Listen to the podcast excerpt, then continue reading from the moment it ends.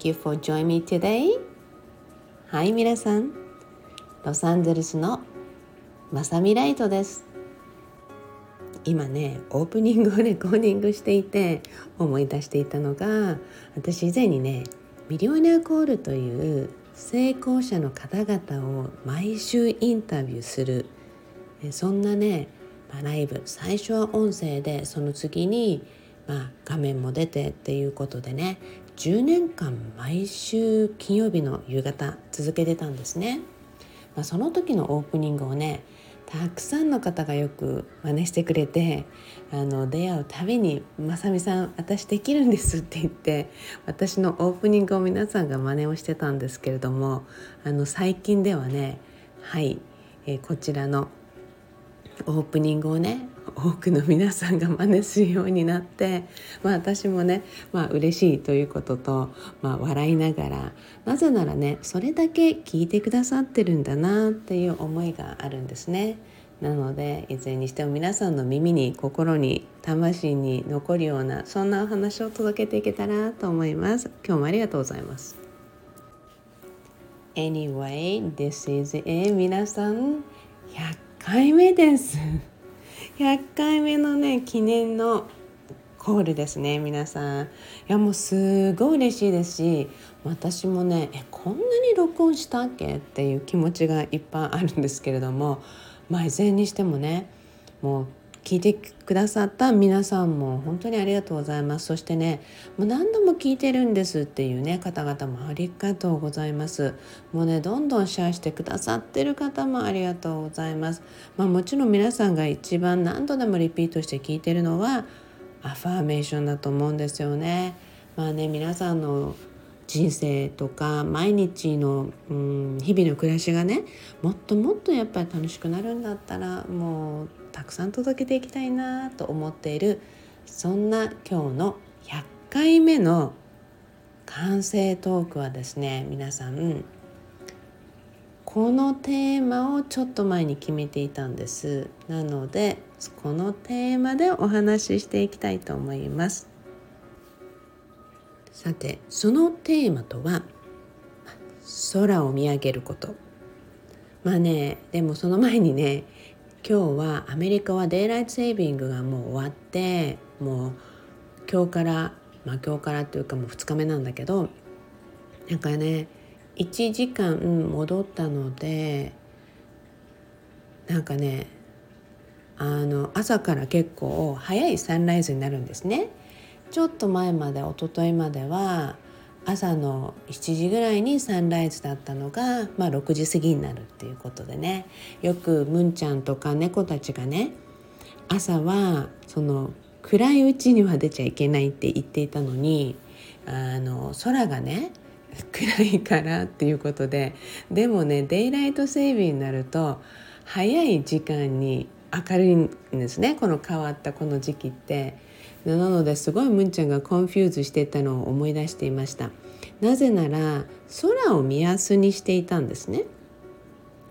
え空が暗いからっていうことでむんちゃんにまあいろいろとまだなのよって言ったんですね。なぜなら朝早い時間だとやっぱり野生動物が徘徊とかするので私が一緒に出なきゃいけなくてでやっぱりその頃っていうのは子どもたちのお弁当を作ったりとか子どもたちを送らないといけないことで忙しいので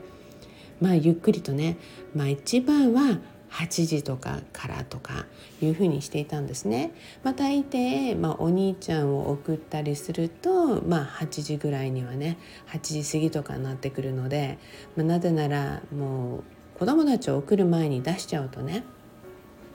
あ入ってきてって言って無理やり入れないといけないわけじゃない？なぜなら送ってる間に野生動物をばったり出くわしたなんてちょっとね大変なのでね。そういうこともありちょっと待ってちょっと待ってってほらお空見てっていうふうにいつも言っていたことを思い出していました。はい。まあね4月の1日にこの完成トークを始めたのでちょうどそのくらいかその後ぐらいからデイライセービングがあってだだったと思うんだけど ごめんね間違ってたら。でそしてね、えー、今回またデイライセービングが終わりなんかねナチュラルタイムゾーンになった気もするんですけどまあどれがナチュラルタイムゾーンなのかって言われるとそれも分かんないですよね。なぜなら時間っていうもの自体まあ人がね作り上げていったもので、まあ、だからこそやはりね私もうん、季節感を感じながら太陽の位置とかあとやっぱり空が明るくなる頃っていうのをいつも見てあそろそろ太陽が上がってくるんだなとか私のキッチンの窓からは空がよく見えるのでいつもこの空の色を確認しながら時間というものを感じている、まあ、そんな生活をしています。ちょうどね数回前の録音でねアフリカのボンジュ村だっけのお話証言さんっていう方のお話をね皆さんにお届けしたと思うんだけどもそのね中にお空の話が出てたんですね。えなのであすごく私としても私の人生ですごい空って欠かせないのでまあ、そのお話をねちょうど100回記念に、まあ、空とのコラボというかそんな感じでお話を届けたいなと思います。まあねすごくこのお話って、まあ、証言さんのお話ってねアフリカの小さな村が教えてくれた、ね、あのお話っていうのはすごくやっぱり素晴らしくてたくさんの方がね感動して私もお友達にねあの日本から帰ってくる方がいたので、まあ、あのこのお話を聞いたことをね私もお礼込めて本を買いたいなと思ってお友達のお願いをしたらなんとプレゼントしてくれてねまあもう素敵な流れっていうのがいつもつながっていてもう本当にいつもありがとうございますっていう思いがいつもあります。まあ、そんな中でねそのお話の中に出てきた空、まあ、空を見上げることっていうのがあったんですね。詳しい内容はねあんまり覚えてないんだけどごめんね、まあ、だけどねすごくね空って私も人生の中で欠かせなくて先ほども言ったように一日の流れの中で空を見上げてっていうことが多いんですね。でそしてねずっと Facebook とかでも毎朝のサンライズ空の景色とかそういうのを撮っています。まあ、撮っていてもそんなに何て言うのかな全部出してるわけではなくてね、まあ、今空クラブとか今空っていうお空をすごく出してる方々もいてね。あすごい綺麗だなって思ったり感動することもいっぱいあって。で同じ時間帯で違う場所でも似たようなカラーがあるとか。まあすごくねあの空の神秘的な部分を感じるなと思います。まあ空ってね朝起きての私のルーティンがあってで必ず空サンライズの方をチェックしに行ってでその写真をねよく皆さんにストーリーなどであげたりまたは Facebook に出しているんですね。まあ、あの一番はストーリーで必ず出してます。なのでインスタかフェイスブックのストーリーを見ていただくとお空の写真っていうのがいつも見ることができます。そうするとねあの近所の人たちにはその私が空の写真を撮る人いつも空を見上げる人って 実は有名になったんですね。なぜならやっぱりねアメリカ人の方々も空を見上げるっていうタイミングとかそのゆとりっていうものが少ないんだなっていうのを感じさせていただいたんですね。私たちって一歩外に出れば、まあ、うちなんか外に出なくても必ず空が見れるじゃない？でこれはねすごく大切で子どもたちと家探しをしている時に自分の部屋から空が見えるっていうことをねあのすごい条件的に子どもたちも持ってたんですね。で私もそれはすごく大切なことだなと思ってきました。でそういうふうに過ごしていて必ずやはりただ一歩外に出たら当たり前のように広がってるこの空を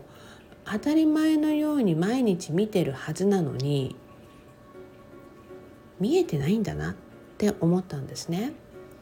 でだからこそ、まあ、そこを気づいてくれて「なんで空見てるの?」とか、まあ、散歩中の人たちが大大抵同じ時間帯に見るわけですよね。でむっちゃんたちとか猫たちがいたキリちゃんもいた時っていうのはまあ外に出る時間もやはり長くてこの子たちがね朝大丈夫なようにでそしてゆっくり空を見上げているとやっぱりうんいろんな人たちが通っていってまたさらに会話するタイミングっていうのが増えるわけですよね。そうするとねやっぱり皆さんね気づいてきてどうして空を見上げるの？っていうことを聞いてきたんですね。なので朝何をしてるかで なぜ空を見ているかっていうことをよくお話していました。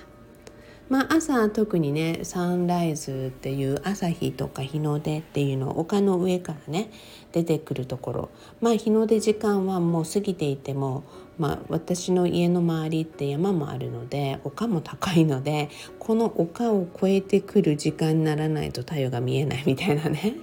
感じなのでね、えー、その様子を見ながらあの皆さんにねうんとにかく朝日を見てるんだとかねそんなことを言っていたんですね。であの近所の人がねやはり忙しいお父さんがいてうちの主人にね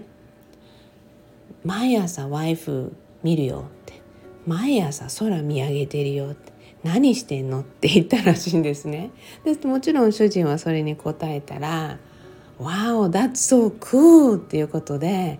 その習慣すごいなかっこいいなって言ってくれたらしいんですね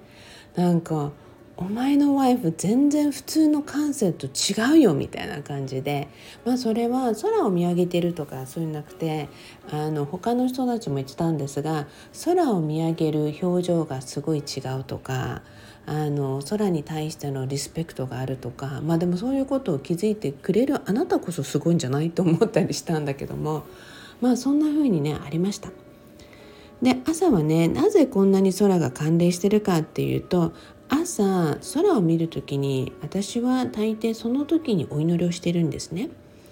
または子供たちを送った帰りっていうのも必ずやはり空を見る機会っていうのがすごくあって運転しながらね目の前に広がる空の世界とかその時に必ずお祈りをしたりしてましただから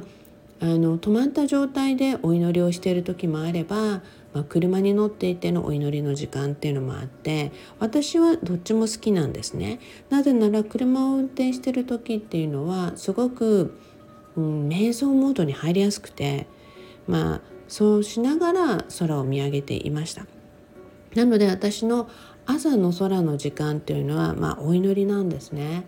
で、まあ、お祈りっていうのもアファーメーションっていうのも、まあ、どっちも混ぜたような感じなんだけどもやってます。なぜならね小さい頃からその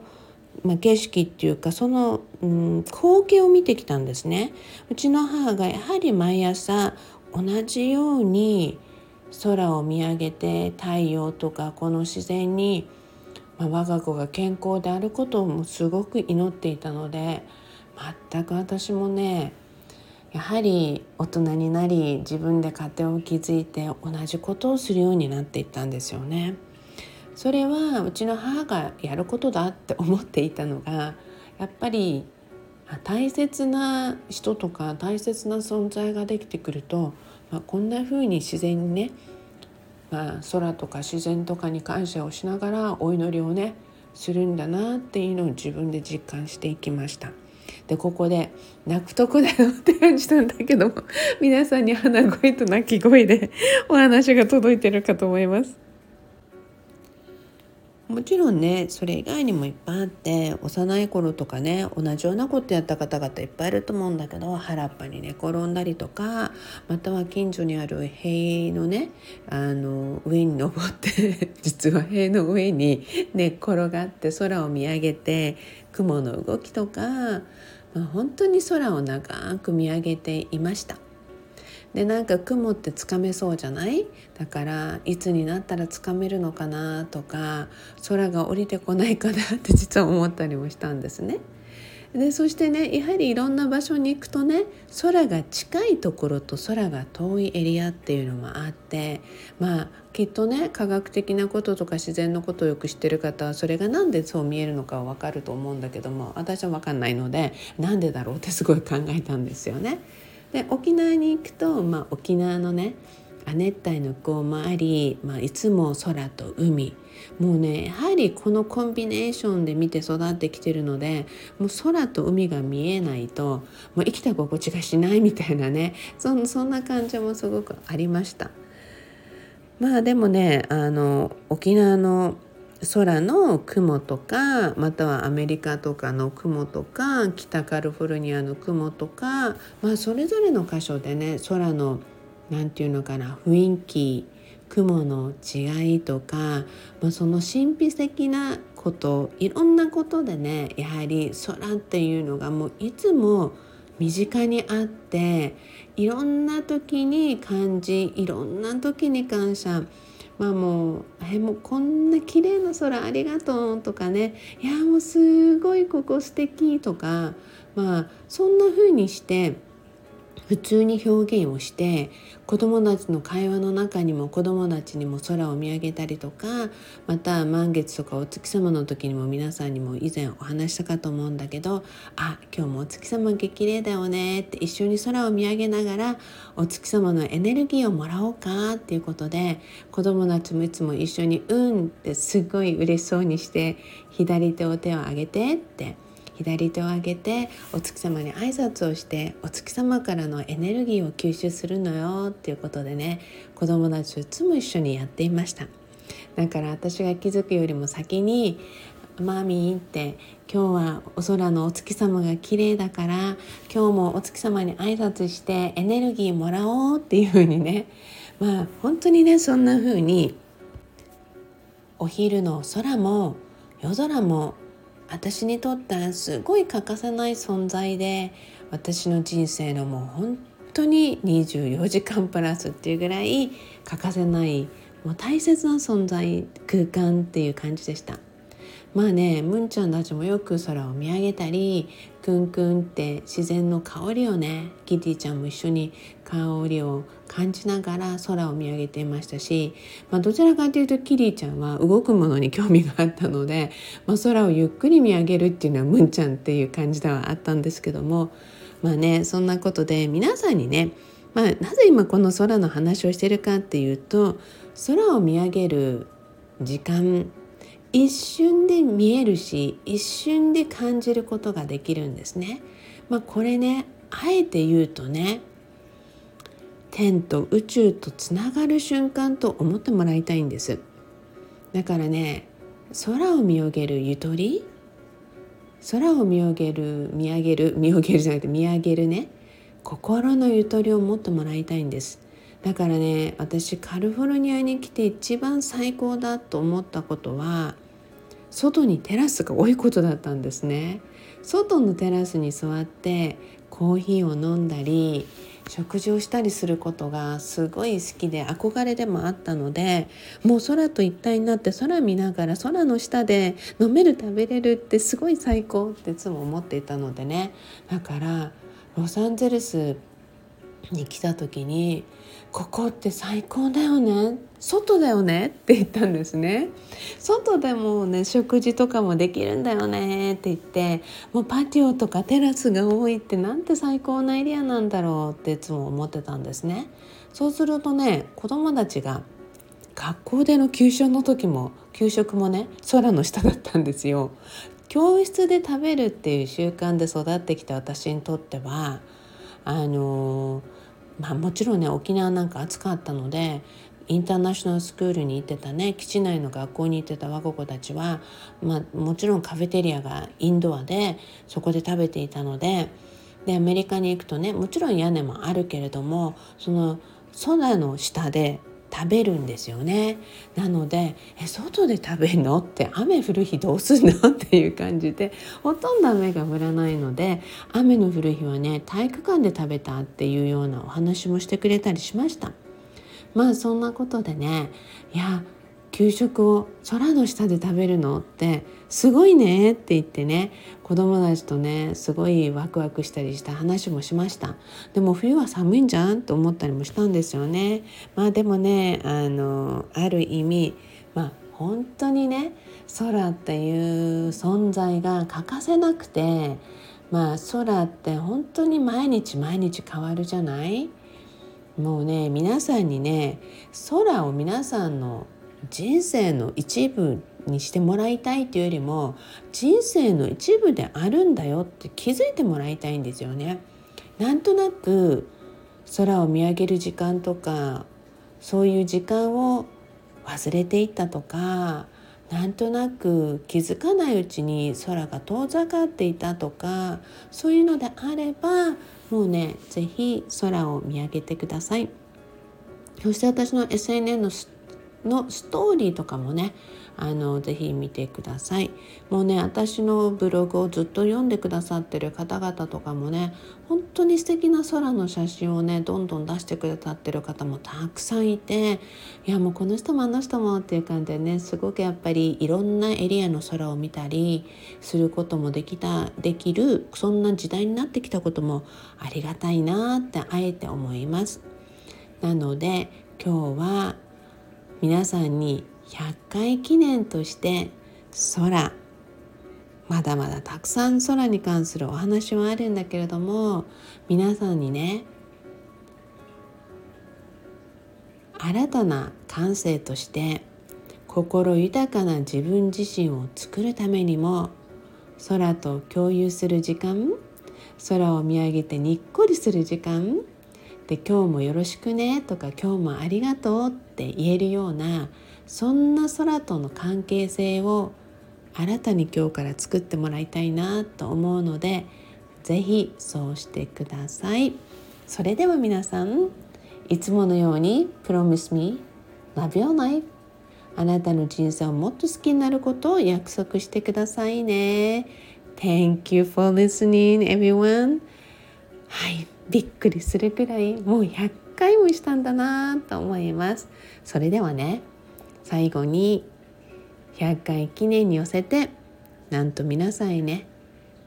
最高のアファーメーションの今 YouTube を準備しているのでそれもお待ちくださいね。Thank you, thank you, thank you everyone. And much love to you guys. And それではロサンゼルスのまさみライトでした。